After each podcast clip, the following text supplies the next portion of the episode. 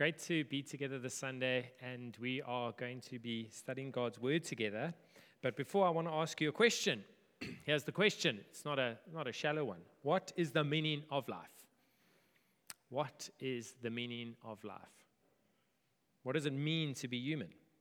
I thought I'd help kick off your thoughts with some people's opinions. Let's start with our very own Nelson Mandela. He said this. He said, "What counts in life is not the mere fact that we have lived. It is what difference we have made to the lives of others that will determine the significance of the life we lead." So it's about how we care for others. How about another South African, Elon Musk, who's doing rather well at the moment. He says, "The meaning of life is to understand the nature of the universe and figure out what the meaning of life is." Slightly cryptic, but I think what Elon Musk is trying to get us to understand is if we can figure out what the universe is about, then we'll know what the right questions to ask are. Let's jump across to Oprah Winfrey. She believes that we all have a purpose in life, a meaning in life, and we're born with it. But don't expect the clarity to come all at once, to know your purpose right away. For Oprah to fulfill your highest, most truthful expression of yourself as a human being, you need to ask yourself, what makes you alive? And a final example, Jeff Bezos from Amazon, he's quite specific in the way he looks at things. He says, "I imagine myself as an 8-year-old looking back on my life, and I say, I want to minimize the number of regrets I will have. That is how I find meaning in life, is I kind of do what is referred to as a regret minimization exercise or framework." Now, that's a small sample, and you probably want to include a few more people when you are answering this question yourself. And my simple question right up front is to ask, well, which voice would you allow in? Would you listen to those that I've collected here? Are you thinking through family members, examples from your own life? And I think it's quite tricky, right? Because often we'll acknowledge that there are people who've spoken into our lives that are fantastic in some areas, but yet have made shipwrecks of their lives in others. So part of you is like, I want to listen to them in this, but not in these areas, right? And I include people from church communities in that. It feels like we often have some great examples in some areas, but some poor examples in others. But the question still remains, what is life about? It's a question that loves to pop out at 3 a.m. in the morning or 4 a.m., right?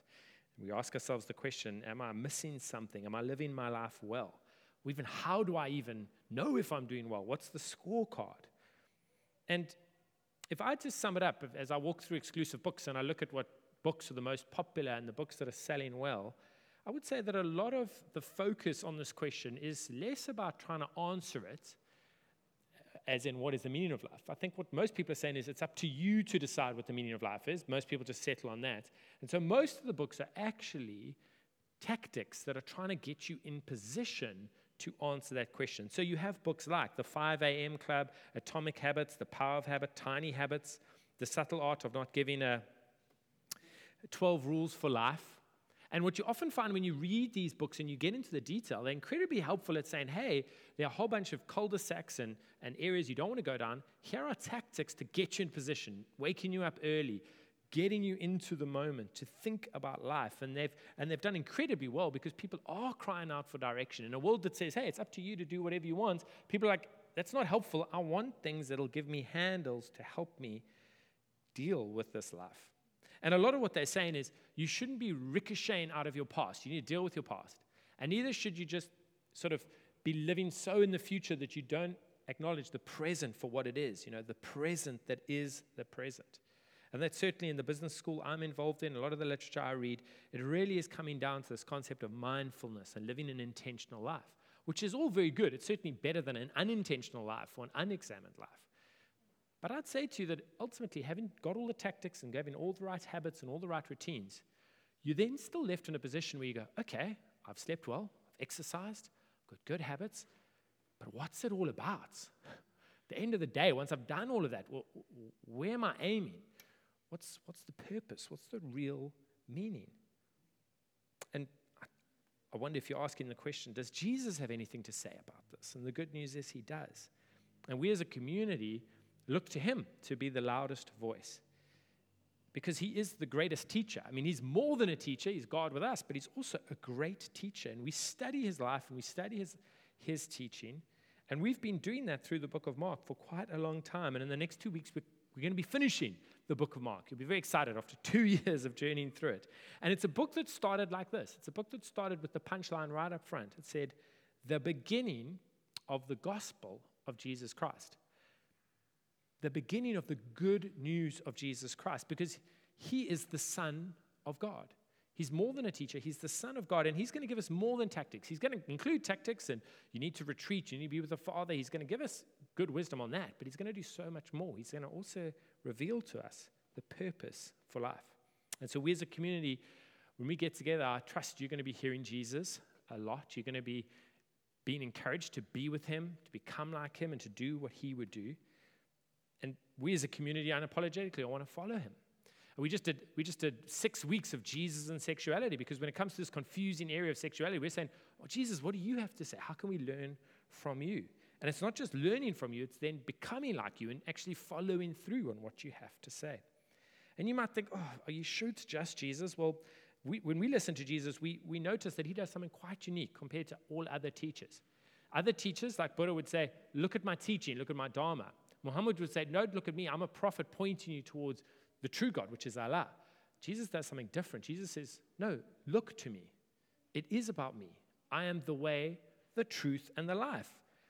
And there's a great word called confidence, as the Americans would say, confidence. I mean, imagine saying, I am the way, the truth, and the life. That shows confidence, right? That shows that there's something different going on here.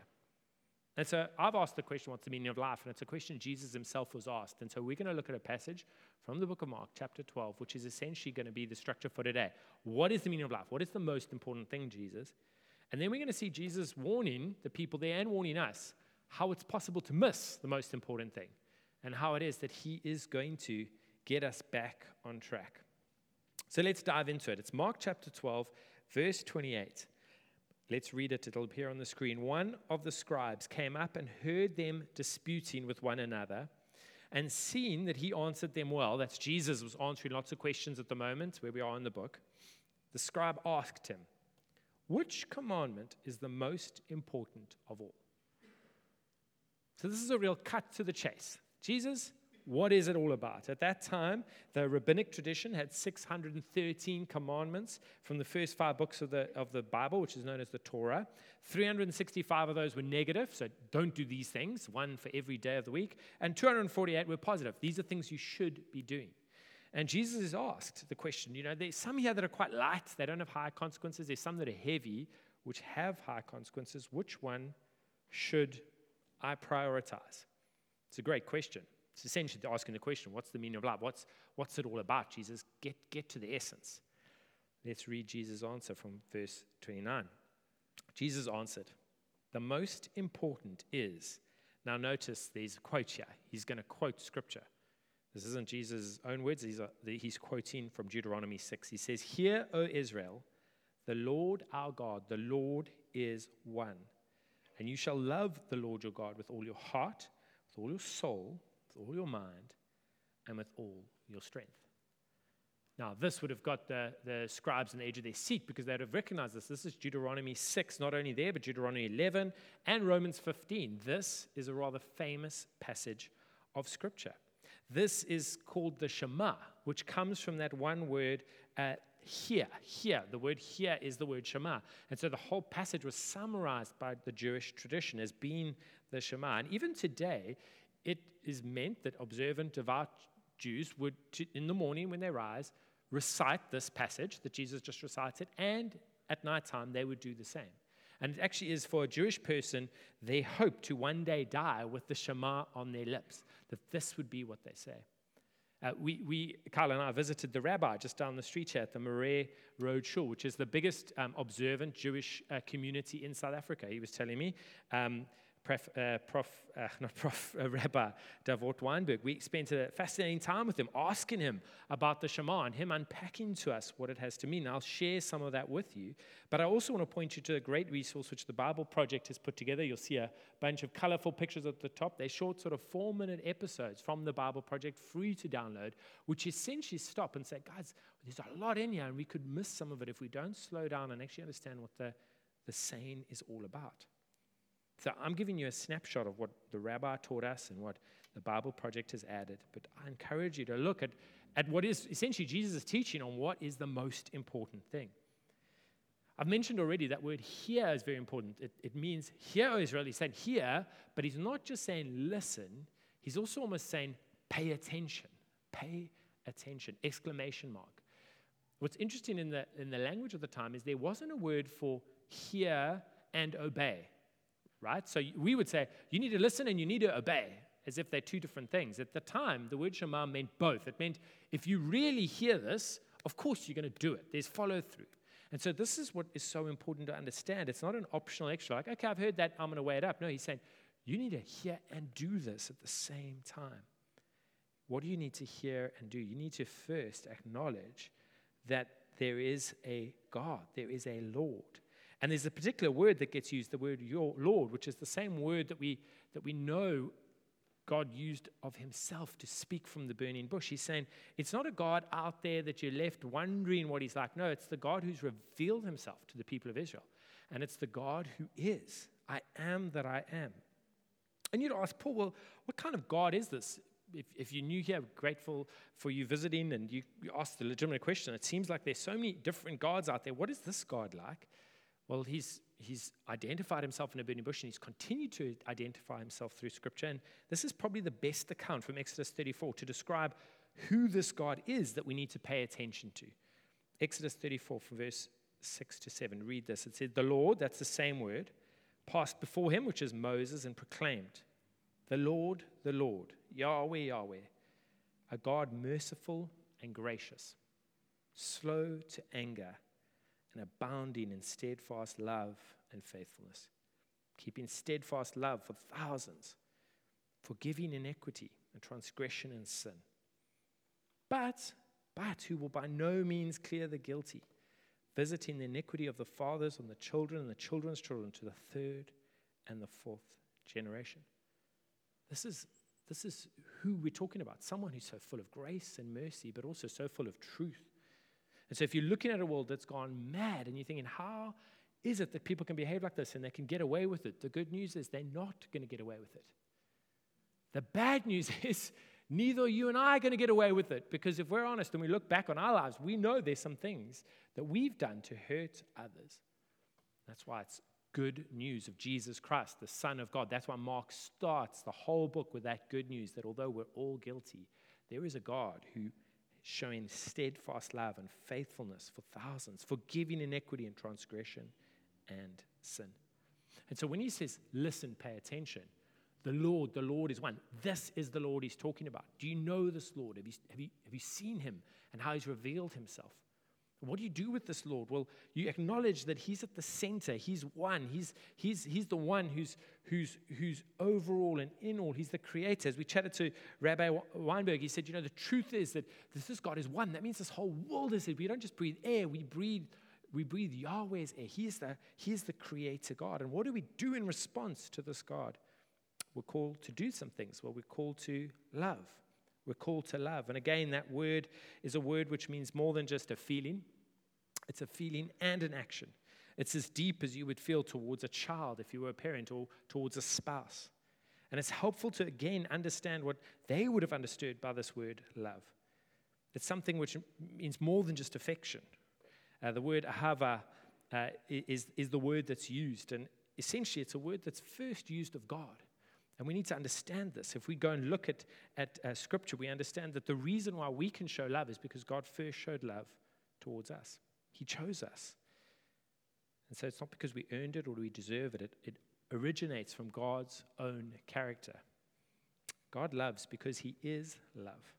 And that's why Jeremiah, a prophet of the Old Testament, would say, love is everlasting. Why is love everlasting? Because love didn't have a start. Love has always been part of who God is, and so it will never come to an end. And so it's quite instructive if you go and look at what love means. It's not a word that we can just unpack and decide what it means. We can actually go and look at a God of love and study his life. And we'll go see in Jeremiah 6, just before this incredible sort of Shema is recorded, it's told to us that loving God is obeying his commandments all the days of your life. To love God is to love him and his commandments all the days of your life. To love God also means that we'll teach these commandments to our children and our grandchildren. will let them in on the truth that they aren't coincidence, but they're created by this God. When they sit, walk, lie down, or rise up, we're going to remember that it is a God who made them, and it is a God who's brought them out of the land of Egypt, out of slavery. And to love God supremely means you're not going to go after other gods, for he is the one who gives life.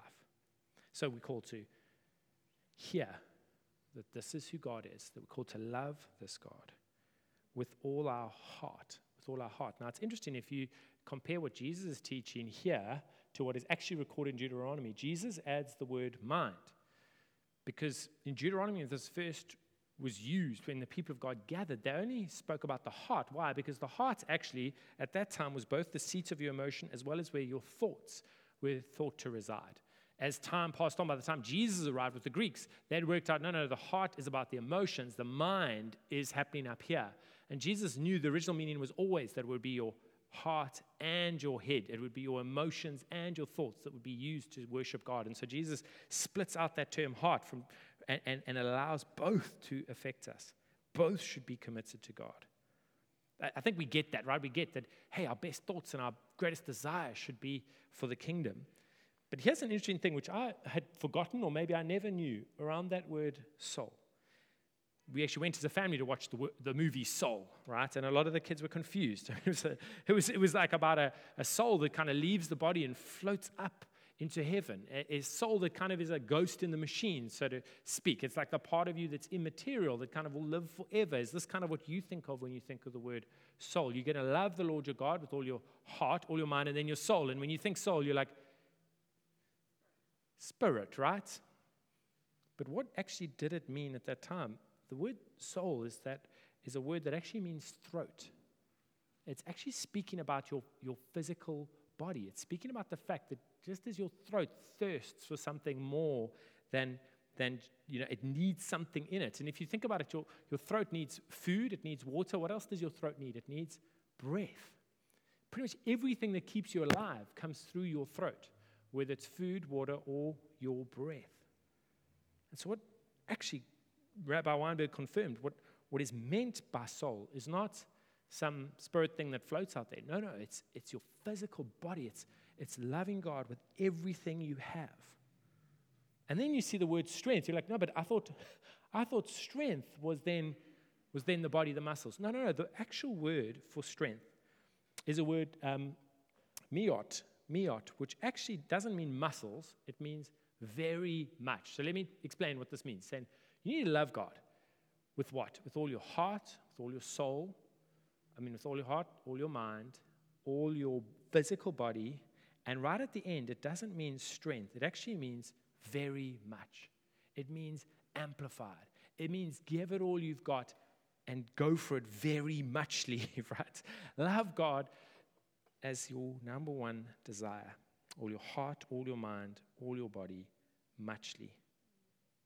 Now, does that mean, is that limiting it? Are those the only ways I can love God? No, just the opposite is described by the Bible Project in this quote. The point is that everything in a person's life, every moment, every opportunity, every ability, capacity, offers a chance to love and honor the one who made you. It's a call to love God with all of your muchness. And that's the meaning of strength in the Shema. And so that is something which our brothers and sisters down the road recite every morning and every evening. That's what they would love to have said on their dying lips as a way of honoring the God who created them, the God that is one, the God that is our creator. But interestingly, at that point, Jesus doesn't stop. He was asked for the greatest. He gave an answer, but he doesn't stop. He sneaks in a second commandment. As I chatted to Rabbi Weinberg about this, he said, Jesus, ever the rebel. I said, you'd be surprised. He does a few things out there. And this is what he does. Verse 31, he says, the second is this. You asked for one, but I'm giving you two. You shall love your neighbor as yourself. There is no other commandment greater than these. Jesus quickly recognizes the problem with loving God with all our heart, soul, mind, strength, is that it can still become project self. It can still be, I'm fine with God.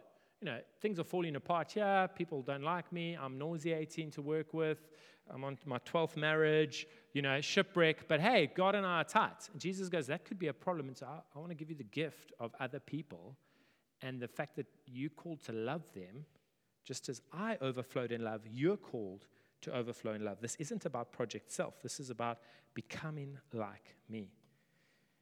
And let's just acknowledge just how brilliant this is. Jesus is breaking out of the frame that he's been put in. You're only allowed one. He goes, no, I've got to have two.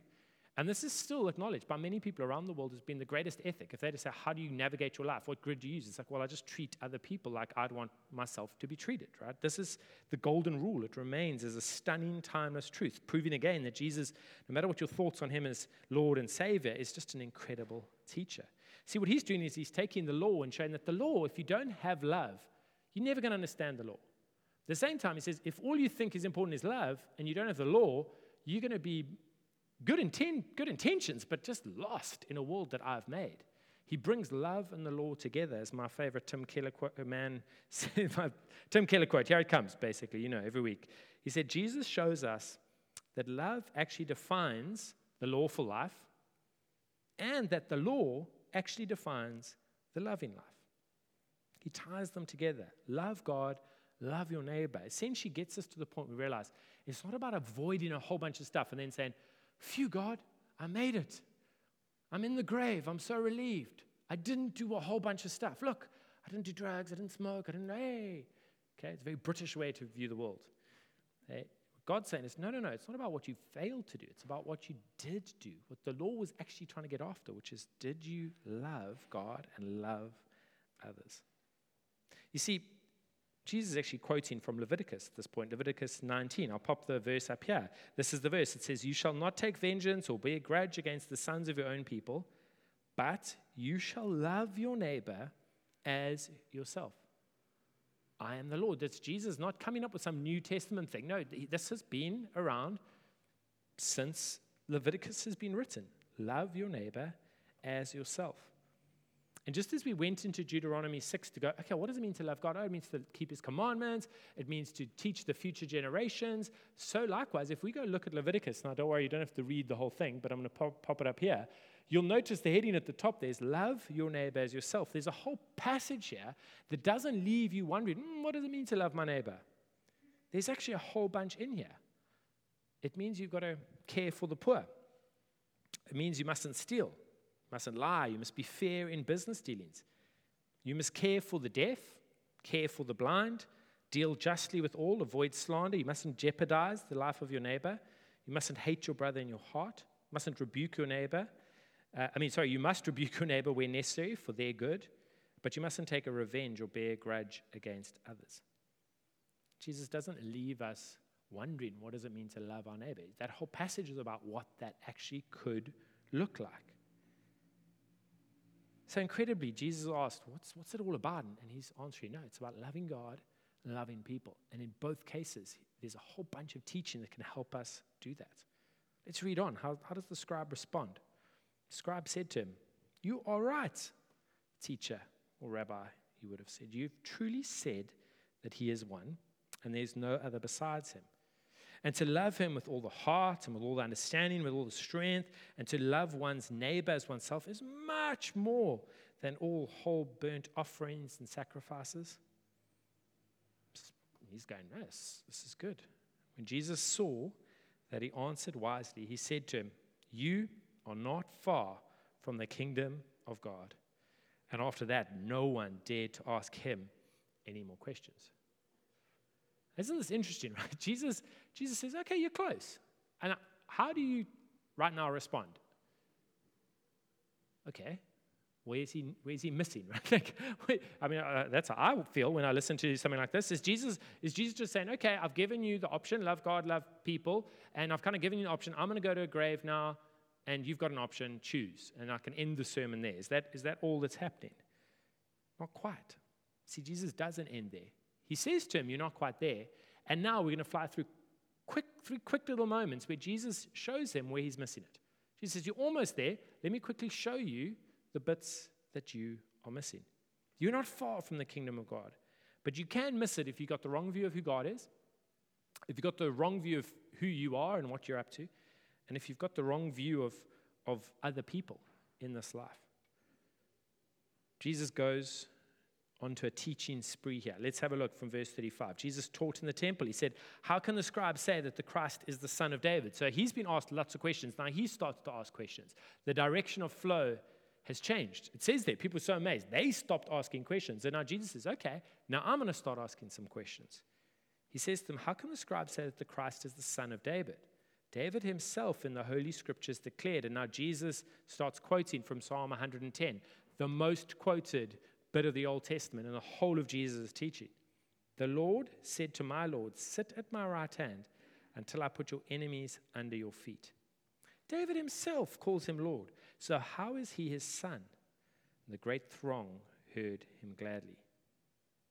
Now this is something. Jesus has pointed out to a hero of this group, which is David, King David. And everyone has always said, the Messiah is going to come in the line of David. We're going to celebrate now as we start the countdown to Advent, moving towards Christmas. We're going to talk about how to go back to David's town, of Bethlehem, because he's going to be born in the line of David. And everyone's very excited. And Jesus just asked the question, have you noticed? This person is the son of David, but why is he calling him Lord? Why is he calling him Lord if he's going to be actually his great-great-great-great-great-great-great-grandchild? Something's going on here. We've said the Lord is one, but yet the one who's coming, it looks like he's going to be more than just a son of David. It looks like he's going to be the son of God as well. Have you ever thought about that? And he says to them, you might miss life and what it's really about because you have the wrong view of God. Yes, the Lord is one, but he's actually going to be sending his son. He's going to be sending his spirit. There's going to be something incredible here, which we've summed up with the word Trinity, but really what it means is that there's a God of love who in diversity is yet unified, and out of that love, loves us. So he asks a question, and he says, David is actually anticipating me and my arrival, but he's not yet done speaking the truth. If you've ever heard the phrase, hey man, we just need to love like Jesus loves, we're not here to judge. Have you ever heard that? We're not here to judge. Love like Jesus loves. Just keep reading with me. This is what Jesus does. And in his teaching, he said, beware of the scribes who like to walk around in long robes and like greetings in the marketplace and have the best seats in the synagogues and the places of honor at feasts, who devour widows' houses and for a pretense make long prayers. They will receive the greater condemnation. The gloves are off. How awkward right now if you're wearing a long robe and you're sitting in the best seats of the temple, right? Jesus is not shy. He loves you, and that's why he's now talking about how you can not just have the wrong view of God, you can have the wrong view of yourself. Maybe the best way to describe this is through a story. There once was a farmer who was so grateful for this massive carrot that had grown on his land that he took the carrot and he gave it to the king. And he said, King, I've been blessed with good weather. I've certainly brought my labor, but this is an overabundant carrot. Here's the carrot. It's for you as a thanks. And the king looks at him and says, you've given me this carrot, and I would like to give you all these lands in return. He says, well, thank you. And he goes off. And there's someone watching this, and he goes, I've worked this out. This is amazing. And the next day he arrives with his best horse. And he's stroked the horse, and the horse is looking fine. He says, oh, king, I just want to thank you so much, and here is my horse. And the king says, thank you. Awkward silence. And he's sort of like, hey, yesterday, carrot guy, lands, I brought you a horse. He says, yes. See, he gave me a carrot, but what you did today is you gave yourself the horse. It's an important difference. He presented something to God, but truthfully, that wasn't about God or the Lord. It was about himself. He was like, return cost benefit. Here's my horse. Give it to me. Right? So that's what Jesus is essentially teaching us, and you can miss your devotion to God. You can be a Pharisee walking around saying, I'm doing all of this for God. But actually, the truth is, you're doing all of this for yourself. And that is a massive problem. And it's a wrong view of God. God isn't some kind of equation that the cost-benefit analysis is entered into, a kind of investment portfolio for the eternal life, divine insurance for after this life. No, your relationship with God is based much more on love and sacrificial devotion to him. That's when you see how truly know that you've seen him for how he truly is. A final story, warning from Jesus, is he sat down opposite the treasury, watched the people putting money in the offering box. Again, how awkward is this moment, right? Jesus checking out everyone doing their EFTs. Wealth is such like a private thing. Jesus is like, no, I'm going to go there. I want to talk about these things. Let's keep reading. Many rich people put in large sums. A poor widow came and put in 2 small copper coins, which made a penny. And he called his disciples to him and said to them, truly I say to you, this poor widow has put in more than all these others contributing to the offering box. For they have all contributed out of their abundance, but she out of her poverty has put in everything she had, all she had to live on. All of this has taken place in the temple. The temple is the place where God dwells. It's supposed to be where heaven and earth collide. And here's someone who in their poverty has got gripped by who God is, and they're giving it all. They're devoted. And I think what Jesus is most grieved about is the lack of celebration, the lack of, wow, God is doing something here. Transformed life is at work. It's kind of like, okay, 2 coins, what's the big deal here? And God's saying, no, this is what it's all about. Imagine the degree to which her life has been transformed, that she would be prepared to give it all for me. And as a community, we should be gathering around her and supporting her, not sort of going, okay, what's going on here, and moving on. And next week, Steph's going to be with us, and he's going to talk about how Jesus very quickly judges the whole temple system, and essentially says this whole thing's going to fall. He talks about the abomination of the desolation. Next week, it's going to be quite exciting. These are Jesus' words. It gets hectic. And why he's talking about this, he's saying, guys, what should be a bit of heaven on earth has become a place where we're actually not marveling at transformed lives. We're kind of just going, meh. Donald English commenting on this says, this may seem to be a somewhat idyllic way to end a stormy chapter, but we should not be misled. The issue with Jesus at the center is still about giving all, total trust, utter commitment. And so her life has been transformed by God, and the community is going to get around her. That's what Jesus would love, and support her in the same way we as a community want to gather around people where God's at work, and to support and care for. And so every time we gather, we're trusting God for life transformation, and we come from totally different economic places sometimes. And I'd love you to notice that our job as a church is to get around people and work with a whole bunch of NGOs and organizations in our city that are doing great work, but to also uniquely look at what we can bring, which is the good news of Jesus Christ, the Son of God.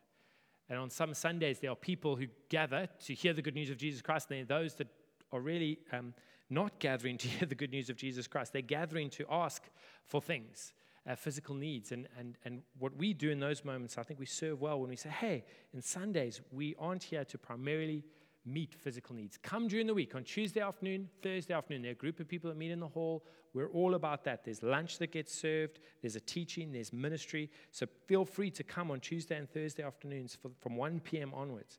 But when we gather on Sundays, we're here to look at Christ and to pour out our devotion to him and to pray for him and to partner with the NGOs in our cities for the rest of the week as well. So let's bring it all to land, and let's invite the Holy Spirit to work.